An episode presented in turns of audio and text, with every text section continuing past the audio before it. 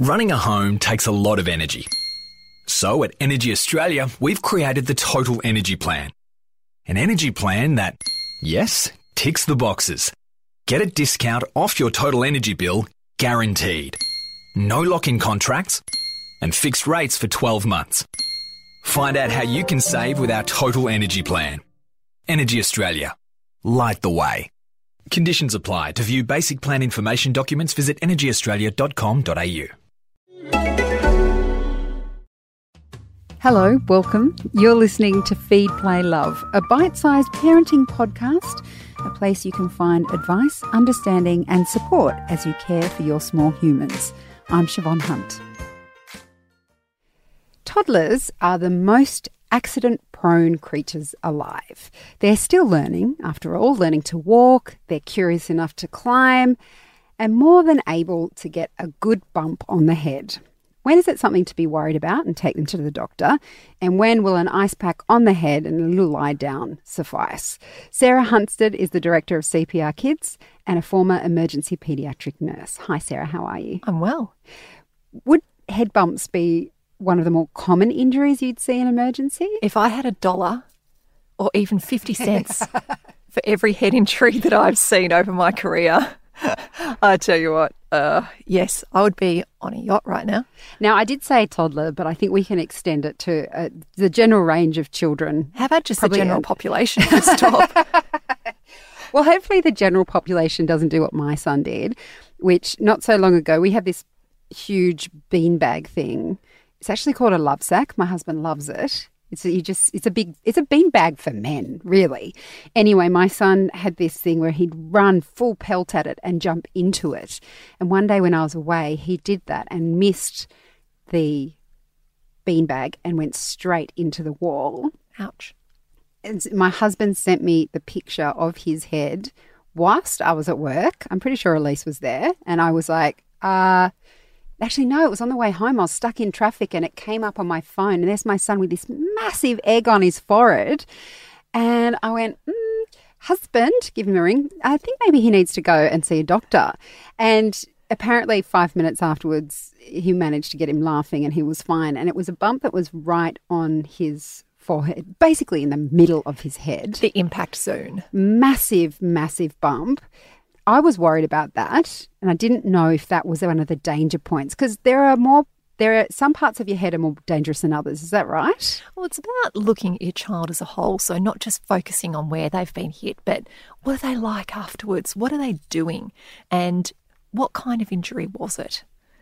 So, when it comes to head injuries in children, believe me, I'm sorry, but if you haven't been through it yet, you will.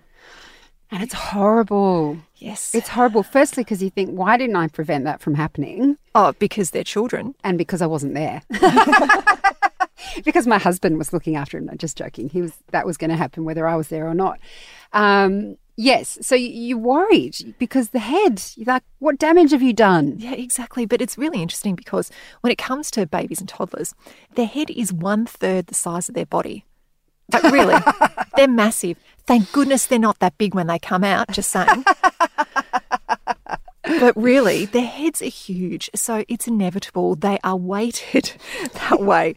So the impact zones are usually across the forehead, uh, the back of the head, and also the chin area. So you can guarantee at some stage that your child is going to either end up with an egg or a laceration from impact to one of these zones. Otherwise, you know, I actually, this is one of my big things. Know, I'm a pedi- you know, I'm a pediatric nurse. I'm a mum. I run a first aid company for goodness sake.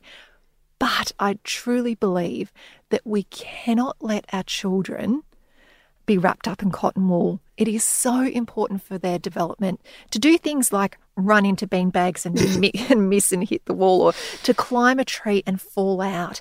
They have to do that. They have to take risks because that's how they become resilient adults. We just need to know what to look for and how to patch them up afterwards. So that's the really important thing. So, what are you looking for? So, imagine well, not imagine because you've been through it, but imagine your child has hit their head. And one particular mum comes to mind when I think about this. I still remember her presenting to triage at the hospital. She sits down and she just shakes her head. And I look at this child who's got this tea towel attached to his forehead.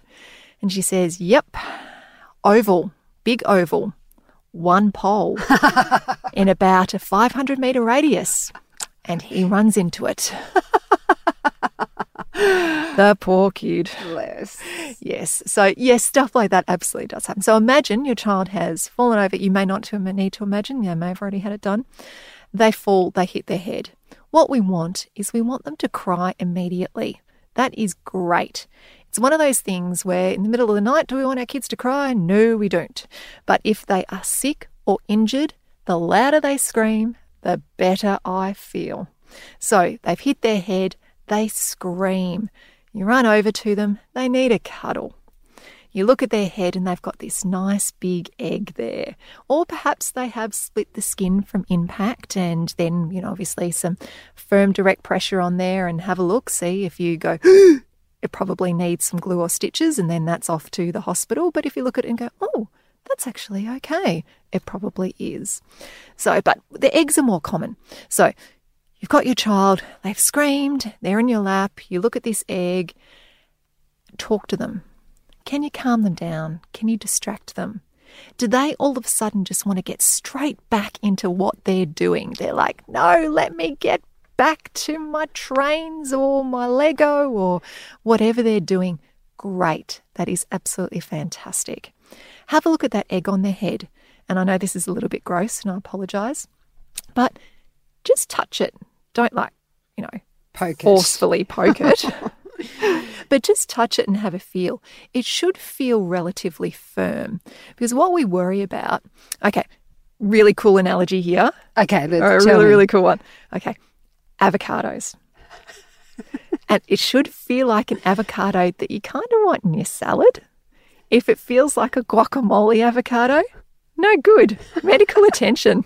I'm not sure how I feel about that analogy, but anyway, I get what you're saying. Uh, uh, squishy bad, firm but a little bit soft. Okay. Yes. Good. Exactly. Okay. Exactly. Because squishy can mean that there's a significant amount of bleeding under there, that they may have some kind of fracture, maybe, maybe not, but that's something that really needs to be seen. So that's looking at the bump. If they're fine, it's reasonably firm, you're going, you know what? Things are great here. They just want to get back to what they're doing.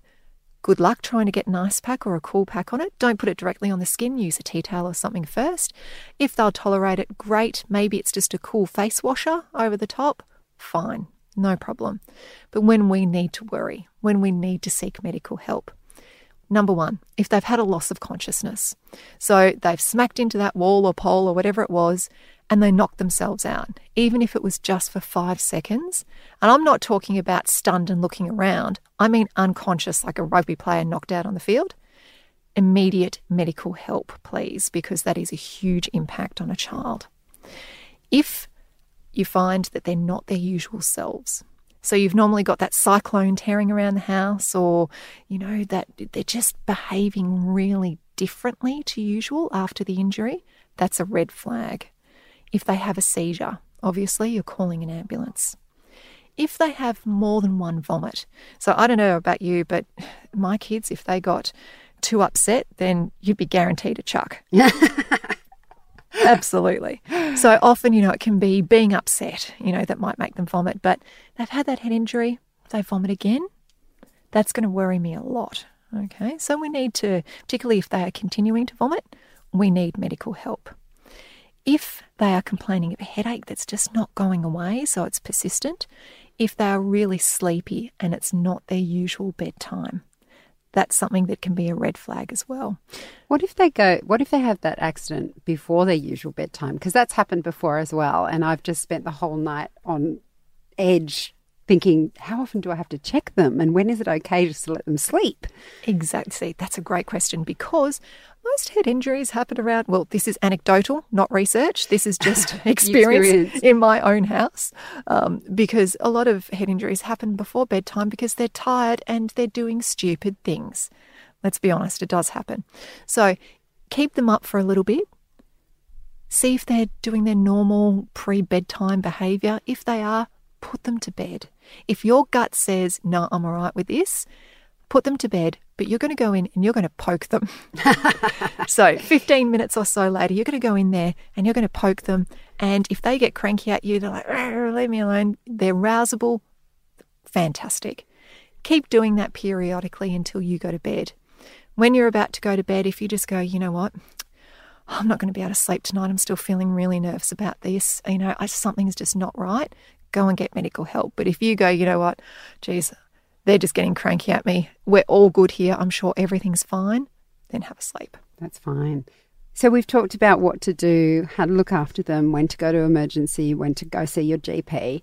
Um, my only other question, and this again has to do with where the bump happens. For some reason, as a child, I remember being taught that the side of your head, the temples, was the most sensitive and dangerous place, and you could get one whack there and die. Is that true? And does the same observation apply? Like if they hit their head on the side, should you be extra worried or? So, once again, it's about looking at your child because I've certainly seen kids with severe head injuries that have been hit in the back of the head or even in the front. So, it's about, hang on, what do they do if they just, for example, ended up with, you know, maybe, oh goodness, let's think, a soft ball in the head? Okay, maybe I'm not going to be as worried as if they fell three meters off their treehouse. So we need to think about the mechanism of the injury. So certainly, you know, they may look okay, but geez, they just fell three meters out of a treehouse. Hello, we're going to get some medical help. Similarly, I've seen children who have fallen from standing height and ended up with nasty head injuries that have needed to go to operating theatres. So it's about just being aware being aware, looking at them, thinking about that mechanism of injury, and just thinking to yourself, I'm going to be just that little more alert over the next up to actually 48 hours afterwards. Because, you know, if they started vomiting the next day, hey, might be gastro, but maybe it's got something to do with that head injury they had yesterday. I'm going to keep that in the back of my mind just in case. And sometimes children don't even tell you they've hurt their head. Should we be talking to them and saying, look, if you ever bump your head, just let mummy or daddy know so we know to keep an eye on you. Yeah, absolutely. But it's about doing that for all sorts of medical things because if we don't talk about medical things to our kids, about how we can feel or things that we need to do, then if something does happen, it's going to be a terrifying experience with them, you know, for them when if we do have to take them to hospital or to the GP. So doing medical play at home with their toys or with them is a really important part of their development. Okay. Sarah, thank you so much for coming in. Thanks for having me. That's Sarah Hunstead, Director of CPR Kids. And this is definitely something that they talk about in their first aid course. And it also comes with this incredible traffic light card system, which helps you to work out straight away whether this is something, whether the injury is something that needs to be attended by a doctor, whether you need to call an ambulance, whether you're okay to sit and watch it. I highly recommend them. If you want to check out more, head to their website. We'll put links up on ours, babyology.com.au forward slash feed play love. Next time on Feed Play Love, we're talking to GP Sneha Wadhwani about short term contraception. Um, the pill is a really highly used option for contraception, and it generally isn't used that well. To find out how you should be using the pill, listen to our next episode of Feed Play Love. This podcast is produced by Elise Cooper. I'm Siobhan Hunt. See you next time.